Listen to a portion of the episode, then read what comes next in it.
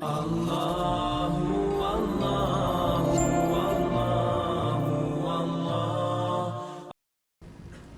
juga di garis bawahi poin ini ya, ini sering saya bahasakan. Tapi ini saya ulangi mungkin karena cukup lama kita libur kemarin. Ikhwani, orang berbuat amal soleh itu ada kenikmatannya. Orang buat dosa ada kenikmatannya. Tapi dua kenikmatan ini mustahil bersatu, nggak bisa. Antum kalau merasakan nikmatnya ibadah dan itu dengan cara ibadah itu tanda kutip harus dipaksakan, nggak bisa nggak. Kalau antum tidak paksakan sholat malam mulai nanti malam bunyiin jam beker, atur sejadahnya, bubuhi minyak wangi, paksain diri bangun, mustahil sampai mati antum tidak akan sholat malam. Karena setan nggak mau kita ibadah, harus dipaksakan tuh. Kalau kita tidak paksakan jalan ke rak buku kita di rumah yang kita taruh Al-Quran, paksakan jalan ke sana, ngambil Qurannya, paksakan baca selembar sehari, tidak bakal dibaca sampai kita meninggal. Mungkin sampai anak cucu kita juga tidak sentuh Quran itu. Mereka cuma mengenang oh itu Quran nenek dan kakek saya. Nggak bisa kalau dipaksain. Ibadah yang dipaksakan, Allah gunakan kata-kata paksa dalam Al-Quran ini ya. Tanda kutip, bahasa saya ini ya. Allah SWT mengatakan A'udzubillahi minasyaitonirrajim walladzina jahadu fina lanahdihannahum subulana. Orang yang memaksakan diri ke jalan kami, kami akan pandu menuju ke jalan-jalan kami. Kalau kita biasakan paksakan diri, sesuatu yang dipaksakan di awalnya itu nanti akan menjadi sebuah kebiasaan. Kalau dia kebaikan maka akan baik tuh. Kita kalau biasakan diri puasa Senin Kamis atau biasakan diri untuk uh, azan langsung ke masjid, coba biarin bergulir tuh. Nanti kalau sudah menjadi sebuah kebiasaan kita nggak enak lagi kalau nggak kerjain gitu. Karena kenikmatannya sudah muncul. Kalau ada orang yang setiap azan ke masjid, sebulan aja misalnya dijaga sama dia, Nanti gak enak tuh, sekali aja ke, ke, ke, terlambat satu rakaat masbuk, apalagi kalau ketinggalan sholat berjamaah, itu luar biasa penyesalannya, seperti sebuah gunung yang berat. Dari ini yang kata Nabi SAW, orang mukmin kalau berbuat dosa kecil, pelanggaran kecil sebenarnya, seperti gunung yang besar di atas punggungnya, berat rasanya, menyesal kenapa ya gitu. Sementara orang munafik kalau berbuat dosa besar, dianggap seperti lalat yang hinggap di hidungnya dan dia usir seperti ini kecil bagi dia. Nah kenikmatan ibadah itu akan ada dengan cara antum harus paksain ibadah tuh, nggak bisa. Ikhwani berhenti, berhenti membuka peluang buat syaitan, jin dan manusia yang terus membisikkan nantilah gampanglah kamu alimnya berubah ya sok alim dan segala macam istilah. Habis sudah masalahnya itu. Saatnya kita hijrah. Sampai kapan kita mau dengar syaitan-syaitan nih semuanya? Jangan sampai nanti ajal mati baru antum nyesal, penyesalan di belakang loh. Kalau antum meninggal dalam kondisi ada sholat yang ketinggalan luar biasa nyesalnya itu. Kalau kita meninggal dalam kondisi tabungan kita penuh nggak sempat disodakain, pastikan demi Allah antum akan nyesal. Kenapa dulu saya nggak bangun masjid ya? Kenapa dulu saya nggak begini ya? Kenapa dulu saya nggak begitu ya? Terus itu, gitu kan? Kenikmatan ibadah ada, kenikmatan maksiat juga ada. Kenikmatan maksiat ini kalau orang maksimal di situ atau orang maksimal di sini ya. Kalau ada orang ibadah, dia maksimal, betul-betul ditinggalin dosa sama dia. Orang yang pakai jilbab, akhwat kita yang pakai jilbab rapi, dia sudah komitmen jaga itu. Sama tadi dengan misalnya laki-laki kalau jaga sholat di masjid. Luar biasa dia tidak mau ada orang lain lihat sehelai rambutnya pun kecuali mahramnya. Satu waktu ada orang nyelonong masuk ke rumahnya. Pas nyelonong masuk ke rumahnya, lihat rambutnya, apa yang terjadi? Pasti ukti itu menyesal. Luar biasa terbebani. Kenapa nih rambut saya kelihatan? Karena dia sudah merasakan pakai jilbab itu sudah dipaksakan sama dia tanda kutip sehingga menjadi sebuah kebiasaan dan sudah ada kenikmatan karena dibiasakan jadi ada kenikmatannya, gitu kan? Nah kenikmatan ini, kenikmatan ibadah ini akan menghilangkan kenikmatannya dosa. Lawan tutup aurat, buka aurat. Orang yang sudah biasa tutup aurat dia rasa nggak enak lagi orang buka aurat. Orang yang biasa sholat, hilang kenikmatan meninggalkan sholat. Karena lawannya sholat pahala, ini meninggalkan sholat dosa gitu kan. Orang yang tarik kepada semua ibadah nih, orang yang biasa gemar bersedekah bantu orang, nanti dia nggak enak, lawannya itu pelit yang akan kita bahas malam ini. Itu berat, dia jadi tidak mau tuh, tidak ada kenikmatannya lagi. Dia kalau punya sesuatu, siapa lagi yang mau dikasih ini, dikeluarkan, gitu kan. Seperti itu. Dosa dari sisi lain juga punya kenikmatan. Dosa punya kenikmatan. Orang kalau sudah membiasakan diri dalam kemaksiatan, misal perempuan tidak tutup aurat, dia pakai celana pendek, pakai celana ketat, baju bajunya luar biasa terbuka, gitu kan? Kenikmatan dia jadikan sebagai kebiasaan muncul kenikmatannya itu. Makanya semua yang dibeli pakaian pendek semua. Kenikmatan ibadah lawannya tutup aurat itu hilang dari dia. Mustahil dia menutup auratnya, gitu kan? Karena dia sudah merasakan kenikmatannya maksiat nih. Gitu. Tarik ini dalam semua kemaksiatan, kemaksiatan apa pun yang antum rutinkan.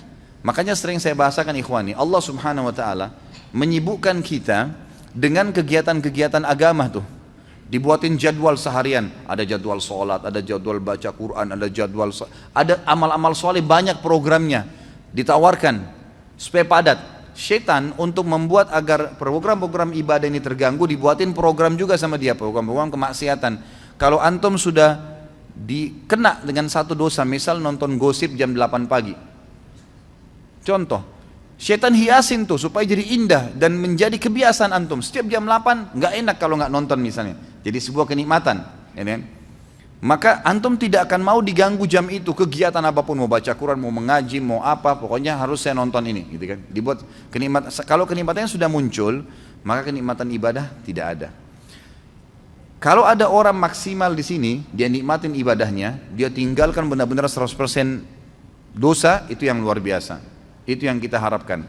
Kalau ada orang yang maksimal juga di dosanya, tidak pernah beribadah, kalau menurut saya dengan kacamata dia ya, saya bicara dengan kacamata orang yang bermaksiat, itu bagus dia.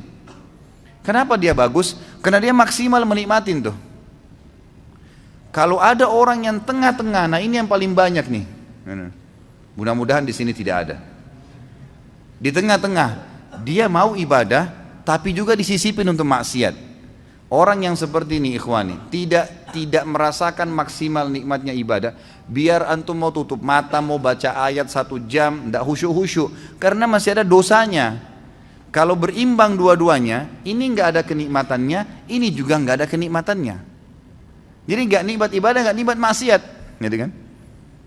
Kalau ada orang misalnya mabuk, dia anggap bolehlah kumpul-kumpul sama teman, minum. Tapi dia juga jaga lima waktu sholat. Kira-kira pada saat dia mabuk jam 2, jam 3 malam, dia pikirin sholat subuh, terganggu nggak?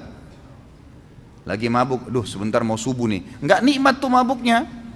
Ya nggak maksimal. Karena dia masih terbebani dengan sholat subuh. Jadi kalau ada orang mabuk sekalian, dia nggak pikir sholat, itu maksimal dia. Dia nikmatin, tapi ingat ujungnya neraka, bukan saya sarankan ya. Ujungnya neraka nih. Tapi saya coba datangkan ikhwani supaya antum keluar dari poin yang ini nih.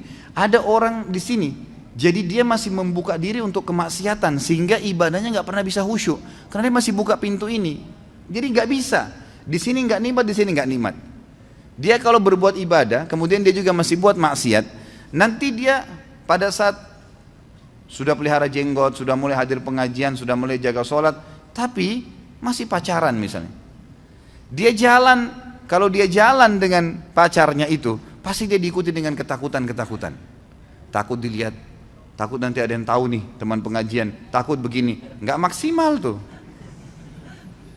Coba kalau dia nggak ada beban, memang dasarnya rusak, mau telanjang di jalan, mau pergi ke mana-mana sama dia nggak ada beban, nggak peduli, gitu kan? Memang ahli neraka sudah, ya sudah. Dia sudah nggak ada malunya kata Nabi SAW. Kalau kau tidak malu, buat apa yang kau inginkan? Nah ini dia rasakan maksimal di situ. Tapi ujung-ujungnya konsekuensi ada, dosa dan masuk neraka gitu kan. Jadi antum tidak ada opsi.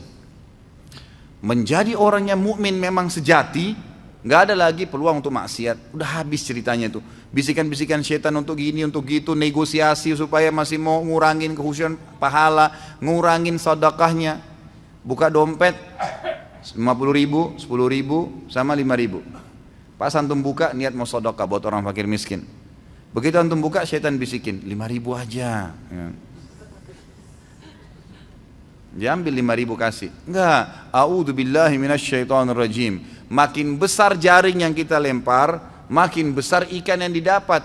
Bagaimana caranya orang mau dapat ikan paus pakai cantolan yang kecil? Jebol lah. Gitu. Untuk nangkap ikan teri dipakai untuk panggil ikan paus nggak bisa, pakai kapal tanker. Tuh dapat ikan paus tuh besar, gitu kan. Ngasih seribu rupiah minta sama Allah kesehatan, kekuatan, keturunan, selamat dari neraka, masuk surga, jodoh yang baik. Wah, luar biasa. Gimana caranya? Padahal kalau dia belikan atasannya hadiah, uh dibungkus kemasan bagus macam-macam. Kita kalau kasih fakir miskin ikhwani, itu kita bukan kasih dia sebenarnya. Kita seperti memberikan hadiah kepada Allah itu. Makanya para ulama mengatakan Urwah Ibn Zubair rahimahullah seorang ulama tabi'in yang masyhur Beliau mengatakan, jangan kalian menganggap sama sekali sodaka yang kalian keluarkan itu bentuk sodaka, itu hadiah yang kalian berikan kepada Allah. Maka malulah seseorang di antara kita kalau memberikan kepada Allah lebih sederhana dari apa yang dia berikan kepada orang yang dia hormati dari manusia. Kalau perlu kalau kita mau kasih buah, memang di packing resmi, bagus, kasih fakir miskin. Tuh. Gimana senangnya dia? Dia sih cuma dapat duniawianya tapi Allah memberikan kita balasan sesuai dengan kadar keikhlasan kita. Gitu kan? Jadi di sini maksimalin, maksimal ke sini dan ini sudah tolak. Saatnya hijrah nggak bisa sampai kapan nih? Gitu. Kalau setengah-setengah percuma gitu. Tidak akan merasakan kenikmatan semuanya.